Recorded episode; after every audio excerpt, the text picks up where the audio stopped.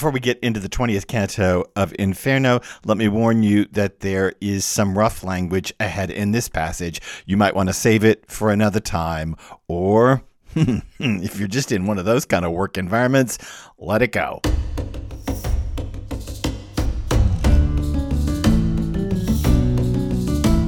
You know who's really fraudulent? Poets. Seriously, they just make stuff up. And they make stuff up not only about how the world looks, but how they feel about things. And we're following one across the known universe. Hi, I'm Mark Scarborough, and this is the podcast Walking with Dante, the only podcast that slow walks through Dante's masterwork comedy. We are in Inferno, the first of the three parts of comedy. We're still there. We're in the 20th canto. Now, that is far along, Canto 20, and we're in the opening 24 lines of that canto. If you don't remember or you're just dropping in now, God save your mortal soul. But if you don't remember, we are in the eighth circle of hell. We are amongst the fraudulent. We have come to the fourth pit of the fraudulent. This evil pouch holds a certain mm, number of a certain type of fraudulent people. Just as we just came out of popes, well, we got more yet to come in terms of people who involve themselves in religious matters. This is one of the most difficult cantos around. We'll talk about that in a bit. We'll talk about why it's often skipped in Dante surveys. But for now, let's just read it. The first 24 lines of Canto 20 of Inferno. I've got to fashion verses for this new pain, and so give material substance to the 20th canto of this first canticle which is all about those who are submerged. At this point, I was as ready as ever to look down into the naked depths, which were bathed with the tears of bitter suffering. I saw people coming along around the valley's curve, silently and slowly, at a pace that slow processions make in our world. As I bent my gaze on down their bodies, each seemed weirdly contorted between their chins and the tops of their torsos. Their faces were twisted around to the back so that they were forced to go along backwards since they were denied the sight of what's ahead. It could be sometimes a guy with palsy knots himself up all over like this, but I haven't seen it, nor even believe it's possible. So that God may let you, reader, gather fruit by reading this. Think, if you can, how I could have kept my face dry when I saw our human image so contorted that the tears from their eyes ran down to bathe their ass cracks. Now that's the way to end a passage. Let me just say before we get started on lines 1 through 24 that I have to laugh at an old notation in my old Ciardi translation of Dante's Inferno. It's probably a note I made to myself in graduate school. This is what I wrote at the top of Canto 20. Frankly, a mess. Maybe Dante doesn't know what he's doing, or he's just trying to do too much in one canto. okay, we're all allowed to have grad school thoughts in our lives, but this canto is difficult in so many ways, and this passage is even difficult in and of itself. We're not going to actually do this passage in order. We're going to do the lines out of order because I want to come back to the opening lines at the end of the episode of this podcast. So let's get started in the middle part where we see the damned coming around the curve of the valley's circle. At line seven, Dante begins the narrative engine of the canto. So the first six lines are a proem of sorts. We'll come back to them, as I say. And at line seven, we start actually the narrative part of the canto. I saw people the pilgrim says, coming along around the valley's curve silently and slowly at the pace that slow processions make in our world. As I bent my gaze on down their bodies, so he had been intent on trying to figure out their faces, but now he's looking on down. Now he realizes why he can't quite make out the faces. Each seemed weirdly contorted. Between their chins and the tops of their torsos, that is, right at their necks, their faces were twisted around to the back. And the phrase there in the Florentine is dalla reni, toward the reins. So think of a horse that's going forward. Let's say, you know, you're, you're in a carriage and a horse is going forward and it's turning back to look at you in the driver's seat. So it, their face were twisted toward the reins so that they were forced to go along backwards since they were denied the sight of what's ahead these people coming along, we're already given a hint about who they are. And I'm just going to tell you up front that who they are is a little bit controversial, but for now, let us say they are the soothsayers or the fortune tellers because they can't see what's ahead. They can only see now what's behind them. This is important to know already in the passage because it kind of makes sense of their punishment. And I want to talk about that in a second, too. So just think about it this way they're coming along very slowly. They're walking along with their heads twisted back. We're going to find out that not a one of them ever says a word, and they probably can't say anything because their throats are twisted backwards so that their heads face the wrong way. This is probably why they're going to be silent for the whole canto, although that's a bit of a supposition. And because they're fortune tellers or future tellers or soothsayers, these are the people who want to speed up time. I mean, in their own lives, they're trying to see the future so that time speeds up and goes more quickly so that I know what's going to happen, so I know what lies ahead. And here in this Malebolgia, this evil pouch, they are being mm, what slowed up the very thing they wanted a quick coming on of the future is here denied them, and they can't even see it when they are coming. So they are themselves, as we will discover, without words, and that's also ironic because fortune tellers, soothsayers, people who, I don't know, read your palm for a living, those people live by their words. They live by making words, and these people are themselves silent. After a canto in the prophetic voice, Canto 19, here we are amongst people who we are reminded cannot tell the future properly or cannot see the future or see it and misreact to it. That's more like it. In other words, there may be good prophets and bad prophets. And saying that automatically calls into question my whole notion that Canto 19 is dropped into Inferno by linking it nicely, true prophet, Dante, our pilgrim in front of Pope Nicholas III, versus these false prophets. There, thereby, we're connecting the two cantos. And so, my whole notion that Canto 19 is a later interpolation is a little bit difficult. I can say this that we, for the first time, really, truly, for the first time, have real contrapasso. And I want to stop a minute and talk about that. Contrapasso is a word that's going to come up later to describe the punishment of the damned. And that is, they are, without getting too far into the word contrapasso at this moment, they are punished in an analogous way to the way that they sinned. So their, their punishment and their crime match in some way.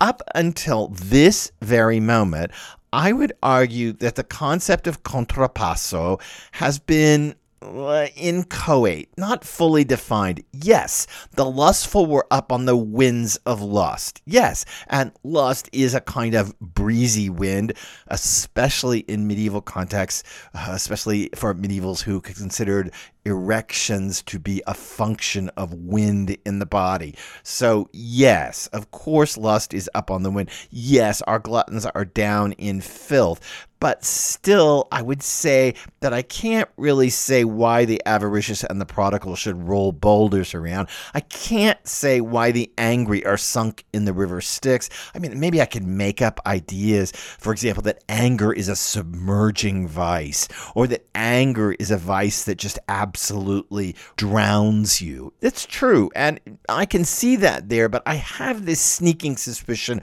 I'm putting that there. When we get to the heretics and their burning tombs, I know why the Epicureans would be in burning tombs because they deny the resurrection. But what about all the other heretics? Why are they necessarily in burning tombs? What what does this burning tomb have to do with their punishment? I kind of know why the murderers, as violent against others, are sunk in blood. The suicides as trees I'm not too sure why that is so in a contrapasso way, except they've given up their bodies. But why trees? What does trees have to do with anything? And then the burning sands and the snow falling like fire, or the fire falling like snow, I guess I should say. That for blasphemy, again, I don't I, I can kind of make up reasons why that's about blasphemy, but I don't know. It doesn't seem as strict. And I, I don't get any contrapasso amongst the pimps and the seducers just walking in circles being whipped by demons. They just seem to be undergoing standard hellish punishments. It seems to me that here in 20, for the first time, we get real contrapasso. That is, they were forced to go along backwards since they were denied the sight of what's ahead. Now, you have to have read the canto to know who these people are at this point, if I weren't explaining this to you, you might not know who these people are. But this, now we say, is full contrapasso because these are the people who tried to see ahead, see into the future, and so they're turned around and they can't see ahead of them anymore. They can only see behind them. Thereby, the punishment fits the crime. Because, and here's my overarching idea and why I have ranted on and on about this for a while. I think the notion of contrapasso comes to the poet over the course of writing Inferno. And I'm not sure that the notion is as fixed in the beginning, I'll go back to Styx and the Angry, as it is later. Sure, I can see Styx is hot, that the anger is hot, that it's submersive. Again, I, as I did down that whole list, I can find reasons, but it's not as sure. And this during this circle of fraud is when the poet begins to fully embrace this concept of contrapasso. And we're going to get this idea that these people are being punished in the same way they sin. This notion of contrapasso will go over the top in purgatorio and each of the sins punished by those purgating their sins before they get into heaven will be strict contrapasso. So strict that some people become uncomfortable with it. It's just so directly related to their sin. There doesn't seem to be as much imaginative space. And this is part of a problem for a writer. That is, you develop a structural notion of what the piece you're writing should have. Let's say, let's say you're writing an adventure story of a drive across the United States. And let's pretend, you know, as you're writing this story, this adventure story, you start to say, you know, I'm the basic good scenes, the hardcore scenes should happen in gas stations, in filling stations. That's where my hero should come. so absurd. That's where my hero should come sometime to some kind of understanding is in a gas station or in a truck stop. And that's how I'm going to carry it across. Once you decide that, once you get a couple of those going, you know that by the third and the fourth and the fifth one, it's become very petrified part of the problem with contrapasso is I think it arises in the poem. It becomes part of the structure of Inferno. And when it gets to Purgatorio, it gets a little ossified. But that's a long way ahead of us. Let's just talk about these twisted folk one more time. These are, as I say, the soothsayers, the fortune tellers, the people who tell the future or have seen the future in some specific way. We're going to talk more about that in the next episode. You know who, who fortune tellers or soothsayers are always connected up with?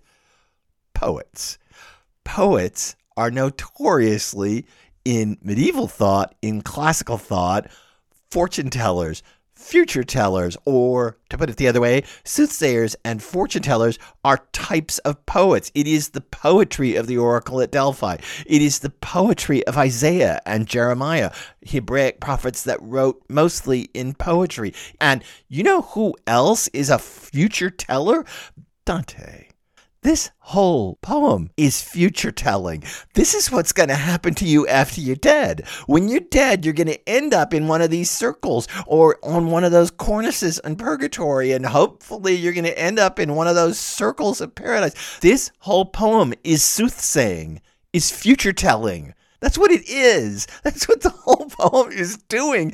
And I think 20 is one of the most complicated cantos of irony in the whole poem. Let's look at the last nine lines of it to explore that even more.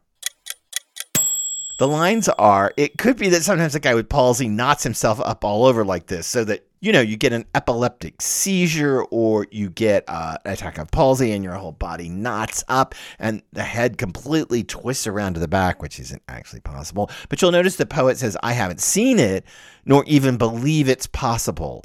So that right there is a strange little line. I haven't seen it nor even believe it's possible. Well, if you don't believe it's possible and you haven't seen it, then why are you telling me that this is like a guy with palsy that knots himself all up? How can that be? Then the metaphor doesn't work. Then the poetic language is faulty you're telling me that this is happening and it's like something that could happen in my world, but you don't actually believe that could ever happen and you've never seen it. That is so strange. That's like poetry. In other words, I've never seen this. I don't even know if it's possible, but I can make it up and imagine it, so it must be happening. That should tell us already there's a level of irony going on here that is incredibly thick and complicated because, again, who's the biggest future teller? Ah, oh, that would be Dante, who is writing about what happens to you from the moment you take your last breath and the passage ends so that God may let you, reader, this is our fourth direct address to the reader in Inferno, so that God may let you, reader, gather fruit by reading this. Notice again the emphasis on reading, not hearing. By reading this, think if you can how I could have kept my face dry when I saw our human image so contorted that the tears from their eyes ran down to bathe their ass cracks. And it's just that crass in the Florentine. We've got this kind of high level poetry that ends on this vulgarity.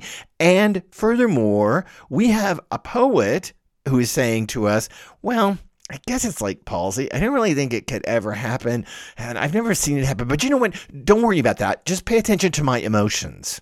Pay attention. Just to my emotional reaction to the scene. Don't pay attention to what's actually happening in the mechanics of the scene itself. If you can't hear the thickness of the irony here. I'm not presenting it right. It's not physically possible. So focus on my emotional state. Well, because that you can understand. I cried. And why did he cry? Does he know these are fortune tellers or future tellers? If he knows now that these are soothsayers, fortune tellers, or future tellers, Virgil's going to explain it in the next passage. If he knows that now, then he's seeing into the future because he's seeing what they are as they're coming toward him before it's explained. So he's crying over them before he's even told who they are. Or is he crying because the human image is so contorted? And if that's the case, then the cry is something completely different. Then it's not about who these are, but it's about what has happened to them and that the human image has been distorted, that which is in the image of God. God has distorted his own creation in these sinners, and that makes me cry, which makes a sudden comment on God and God's justice, which may play an even more damning and damaging irony into the passage. This is just wild stuff, and it all starts off with a self conscious proem at the beginning of Canto 20 the opening lines. I've got to fashion verses for this new pain. I mean, picture this guy sitting at his desk, and who is this talking? I think it's the poet, right? Because of the fashioning of the verses. This isn't the pilgrim talking to us. This is the poet. We see this guy at his desk saying, "Oh my gosh, how can I figure this out? How can I explain this to you?" And there's suddenly this kind of self-conscious moment of the craft of the poem, and then for the first time, and indeed only time, a canto gets numbered, and so give material substance to the 20th canto.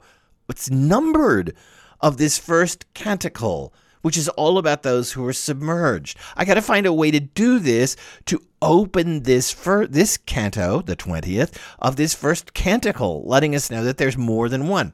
I've translated that word canticle. It's canzone in the Florentine. It maybe should be translated song of this first uh, chapter of the first song. That's certainly the way many of the early commentators want to translate those words, canto and canzone. Those are the words that are used. Canto is actually used right in the passage in the Florentine, and many of the early commentators want to translate that as chapter and song. And maybe that's the case. There are other commentators who absolutely despise these first three lines, so much so that, in fact, some commentators have suggested that these three lines, for no other reason that they than that they sound so clumsy, these three lines be stricken from Inferno, or at least put in brackets. Because how could anything this clumsy happen? That you got to be self conscious about the twentieth canto of the first canticle, for which is all about those who are submerged and. Who is it that's submerged? It's garbled in its text. Do, are we talking about the people in this evil pouch? These are the ones who were submerged right here? Or are we talking about all of hell? I read it as all of hell, but you should understand that many, many commentators take, which is all about those who were submerged, to mean just the people in this pouch, which it can mean. Again, I take it that that's a description of all of hell, but just know that that's highly, highly debated and it's a bit garbled in the text. At this point, it goes on I was as ready as ever to look down into the naked depths, which were bathed with the tears of bitter suffering. Now, wait a minute. We haven't, we haven't heard anything yet. These people are coming along crying. The pilgrim is going to start crying at the distortion of the human image. But what wait what tears what wow why is this whole tear what why are you casting forward leaping forward into the narrative itself why is that happening here it is so curious to have this self-conscious opening of the poem uh, right here at the front of the canto. We've never had an opening this self conscious. That we've talked about how many of the Malebolgia open the evil pouches, open with self conscious introductory statements. But this has got to be the most awkward and the most overt. I've got to fashion verses for this new pain. And so go material substance. Yeah, that, that's that's pretty much, buddy, what you got to do. You're the poet to the twentieth canto of this first canticle, which is all about those who are submerged, which is itself a little garbled. What's going on here? Well, let me step back and just offer you immediately what I see happening in 20. Canto 20 about the soothsayers, who are always poets in classical literature and always their their fortunes are told in a poetic language and are connected deeply to poets in the classical tradition all of this says that we're entering a canto about poetry and about the problems of poetry. And by offering us this overtly self conscious opening, we are suddenly going to enter a landscape in which poetry itself is up for grabs, the very craft of it itself, because there is no future telling like comedy. And given that, our poet understands that here, amongst the fraudulent, the fraud of his own vision of the afterlife is most pronounced. Here, amongst the fortune tellers, he's going to finally try to come clean a bit with exactly how much he's making it up. And the answer is all of it, every last word. Because you got to give material substance. What? To what I saw? Nope you got to give material substance to the cantos. So it's not that I have to visualize what I saw and put it into words for you. I got to fill up a canto with words. I got to give material substance to this thing I'm writing. So brilliant. Such brilliant, silly irony. Our poet is playing with fire by offering us so many different strange questions that don't seem to have ready answers. I hope I've been able to present a small amount of the irony of Canto 20 for you. This is a canto that many in undergraduate syllabi skip because it's too difficult or it seems too discursive and many in graduate school fixate on for their entire career. I can assure you the commentariat is insane about Canto 20 because it presents such high level poetic problems, opening so self consciously, somehow anticipating itself, anticipating who these sinners are without even knowing it. It's telling you that I don't even believe anything could happen like this, so don't pay attention to that. Pay attention to my emotional reaction, because surely that's the most important thing here. What I, the pilgrim, was feeling so much intentional irony that you have to come back for next time because Virgil's about to talk. And wow, Virgil, when he talks, what he's going to say is absolutely wild. So, subscribe to this podcast if you don't mind, rate it, even write a comment, that would even be better. And come back next time because if you think the irony's thick now in 20, wait, Virgil hasn't opened his mouth yet. I'm Mark Scarborough, and this is Walking with Dante.